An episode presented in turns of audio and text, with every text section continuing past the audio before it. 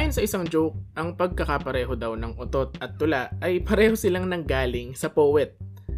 Mayroon akong weirdong pangarap na maging poet balang araw at ito, ang aking mga utot at tula. Ang podcast na ito ay magsisimula sa mga hilaw at gulagulanit na ideya at kaisipan. Nakasusulasok, nakapandidiri at malimit layuan na parang utot. Mga katotohanan ng buhay.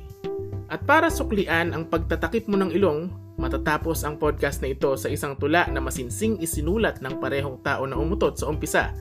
Katotohanan pa rin pero nakabalot na ng palumuti at binuhusan na ng pabango. Poet tayong lahat. Ang kaso yung iba, puro tula lang hindi umuutot.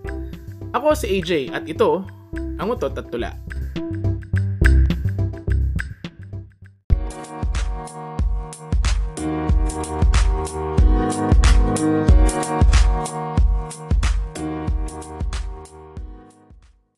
Magayang pakikinig sa Utot at Tula, ang podcast na tatalakay sa isang paksa sa pamamagitan ng dalawang magkaibang pamamaraan, komentary at poetry.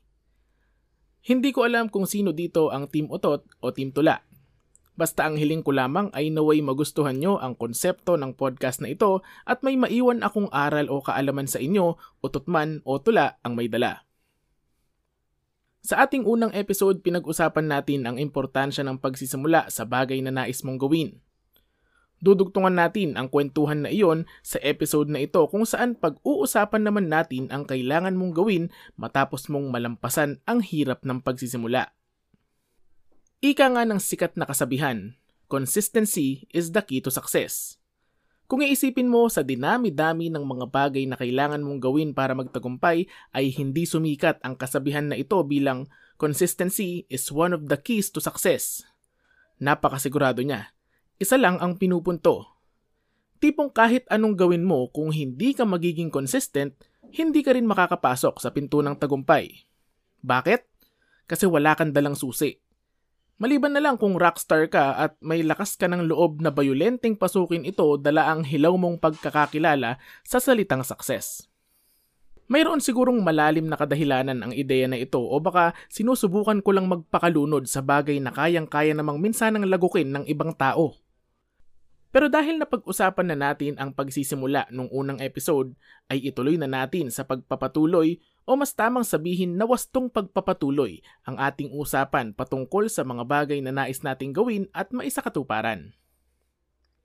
Paano nga ba ang tamang paraan ng pagpapatuloy?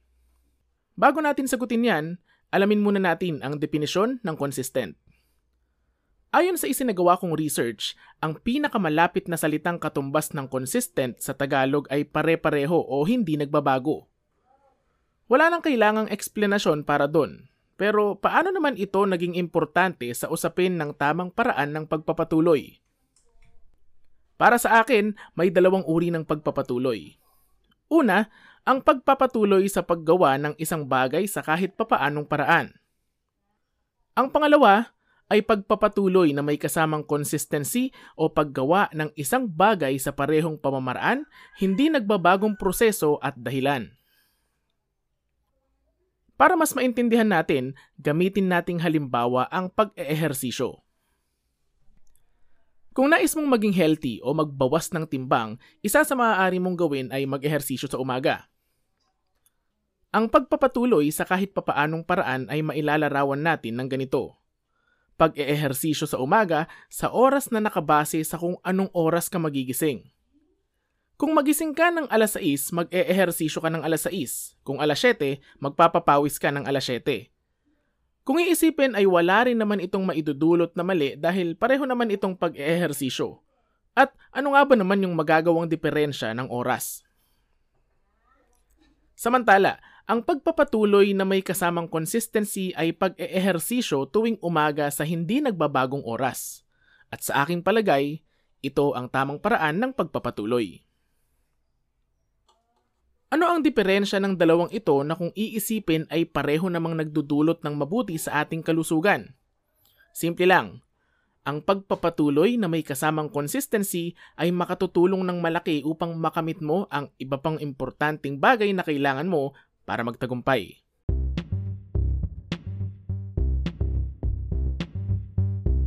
Yo, maraming salamat sa pakikinig. Sakaling tingin mo ay matitripan mo tong podcast ko, baka sakaling matripan mo rin ang aking Facebook page na Utot at Tula. Ipopost ko doon ang mga tula na binigkas ko dito. Kita-kita tayo doon.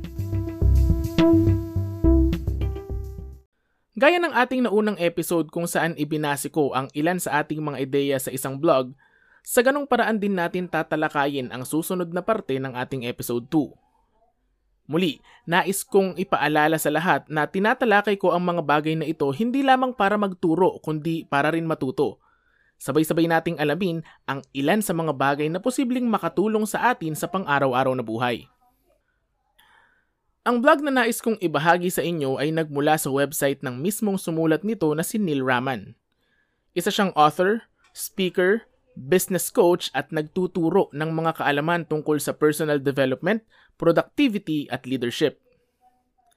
Sa napakagandang blog na isinulat ni Raman patungkol sa consistency ay tinalakay niya ang mga dahilan kung bakit nahihirapan maging consistent ang marami sa atin at kung bakit kailangan nating maging consistent upang magtagumpay sa nais nating gawin.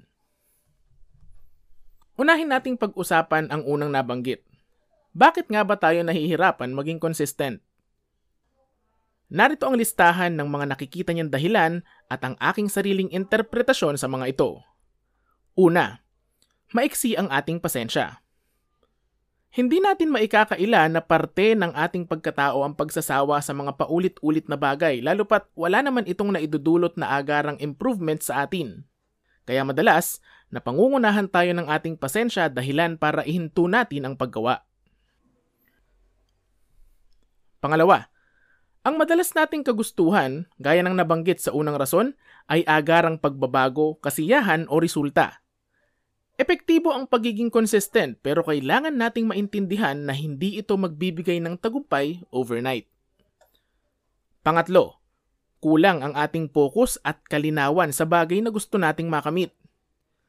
Kung may kalabuan pa sa sistema natin ang ating goal ay madali lang tayong matitinag ng mga rason para huminto at sumuko. Pang-apat, wala tayong sapat na kadahilanan para maging consistent. Mainam na bigyan natin ng malinaw na dahilan ang ating bawat kilos. Sa ganitong paraan, lagi nating maaalala ang importansya ng prosesong pinagdaraanan natin.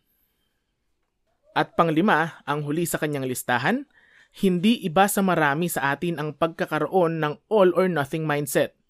Sa usapang tagumpay at pagkabigo, madalas nating isinasantabi ang paksa ng prosesong kailangan muna nating pagdaanan bago malaman ang tunay na resulta. Marahil ay kung magiging malinaw sa atin ang mga kadahilanang ito ay makagagawa tayo ng paraan upang iwasan o kahit papaano ay panlabanan ang paghihila sa atin ng mga dahilan para mabigo sa kagustuhan nating maging consistent. Ngayon na may ideya na tayo kung bakit mahirap maging consistent, alamin naman natin ang importansya nito tungo sa ating tagumpay. Muli, ang listahang ito ay nakabase sa blog ni Neil Raman na ang link ay makukuha nyo mula sa description ng podcast na ito. Una sa kanyang listahan ng mga kadahilanan kung bakit importante ang pagiging consistent ay nakatutulong ito upang tayo ay makapag-develop ng kontrol sa sarili at disiplina. Kagaya ng consistency, sangkap din ng tagumpay ang discipline. Ayon kay Raman, ang pagiging consistent ay nangangailangan ng self-control dahil upang maisagawa ito, kailangan mong pigilan ang iyong sarili na mawala sa focus at bumalik sa bagay na dati mo nang nakasanayan. Kung mapaninindigan mo ang pagkontrol sa iyong sarili ay makatutulong ito sa pagtibay ng disiplinang kailangan mo para magtagumpay. Pangalawa, Nakatutulong ito upang mas tumaas ang tiwala mo sa iyong sarili. Ang pagiging consistent ay bubuo ng kasanayan sa bagay na ginagawa mo. Sa ganitong paraan, mas magiging malinaw sa iyo ang kaisipan na kayang-kaya mo ito at maisasagawa mo ito ng tama at maayos sa lahat ng pagkakataon. Pangatlo, paniguradong makatutulong ito upang ikaw ay gumaling at mas gumaling pa sa bagay na nais mong ma-accomplish. Gaya ng nabanggit sa ikalawang rason, makatutulong ang consistency para ikaw ay masanay at kalaunan ay maging bihasa sa iyong ginagawa. Sa ganitong paraan, hindi mo maiiwasan ang improvements na naghihintay sa iyo bilang kapalit ng iyong sakripisyo. Pang-apat, Ipapaalala nito sa iyo na ikaw ang may pananagutan sa tagumpay o pagkakabigo mo. Sa panahong masanay ka na sa pagiging consistent, madali na lamang masagot ang tanong na, nawawala ba ako sa landas na gusto kong tahakin? At dahil dito, hindi rin magiging mahirap sa iyo ang muling mag-adjust at itama ang mga dapat itama. Sa ganitong paraan, mas makararamdam din tayo ng saya sa bawat tagumpay at mas madali tayong matututo sa bawat pagkakabigo. Ang panglima at huli sa listahan ni Raman ay makatutulong ito upang ikaw ay makaangat at mapansin. Walang ibang pupuntahan ng pagiging consistent kundi ang pagiging eksperto sa bagay na iyong ginagawa. Ibig sabihin, masisiguro mo na may katumbas na improvements ang kasanayan na ito. Improvements na magagamit mo at mapapakinabangan pagdating sa iyong karir, mga dumarating na oportunidad at pang-araw-araw na buhay. Inirerekomenda kong basahin nyo ang kabuuan ng blog ni Neil Raman dahil napakarami niya pang naibahagi dito. Tunay na importante ang pagiging consistent sa bagay na nais nating makamit. Kung maisasagawa natin ito, masisiguro natin na positibong resulta ang naghihintay sa atin. At kung iisipin, tila sa pagiging consistent nagsisimula ang pagsasanay sa iba pang bagay na kailangan natin para magtagumpay. Ito marahil ang dahilan sa pagsikat ng kasabihang consistency is the key. Naway magpatuloy kayo sa pamamagitan ng tamang paraan, magkita-kita tayo sa tuktok ng tagumpay.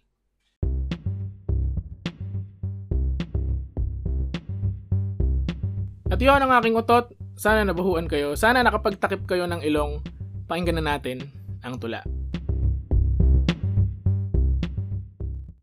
Ang tamang paraan ng pagpapatuloy. Sa tuwing tinatanong ang mga bata sa anong nais nilang maging nakatutuwang marinig, sambit ng kanilang bibig gusto kong maging bombero, doktor, maging sundalo, gusto kong maging piloto magpalipad ng eroplano ang sarap pakinggan. Mga batang puno ng pangarap, di alam ang dahilan ba't rima ang paghihirap sa pangangarap parang ang daling magtagumpay. Imahinasyon walang humpay. Hanggang sa bahagyang magkaedad, nagkaroon ng realidad na pag-alamang hindi isang gabi ang pagitan ng pangarap at pagkamit. Sa gitna nito ay proseso. Pag-usapan natin ang proseso. Magsisimula ka sa pagsisimula na kung minsan ay natatapos na di pa man nasisimulan.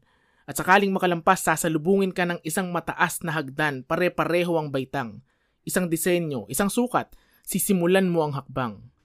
At hahakbang ka muli. At isa pa. At isa pa, hanggang sa mapagtanto mo na paulit-ulit na lamang ang nangyayari. May progreso ba hindi mawari? Paakyat ka ba hindi masabi? Anong gagawin mo kung ang tanging magagawa mo ay umulit? Paano mo masusulit ang sinasabi nilang lakbay kung iisa lamang naman ang tanawin nitong taglay? Paano mo masasabi na umuusad ka pa abante? Kung ang pagbabago ng paligid ay hindi mo rin masabi walang pagbabago ang kalagayan. Hanggang sa isang hakbang pa, bigla kang may naramdaman. Tila mas madali ang hakbang o baka mas lumakas ka lang. Tila wala na ang ramdam ng pasakit at hirap, pag-aalala di mahagilap, nasanay ang iyong sistema na parang ikaw na ang pag-ulit. Ikaw na ang pumipilit na umulit ng umulit. At ano ang kapalit? Ang kapalit ay kasiguruhan ng mas handang ikaw sa tagumpay.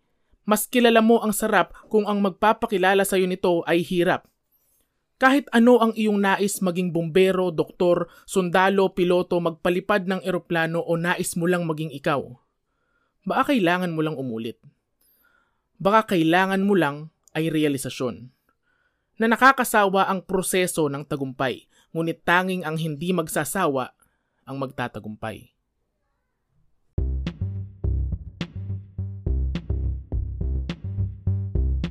At yan ang aking utot at tula Sakaling nagustuhan nyo, maaari kayong mag-subscribe sa aking podcast na inyong mapapakinggan sa Spotify at Anchor. Maaari rin kayong mag-follow sa aking Facebook page na Utot at Tula. Magkwentuhan tayo doon. Muli, ako si AJ, hanggang sa susunod na Utot, hanggang sa susunod na Tula.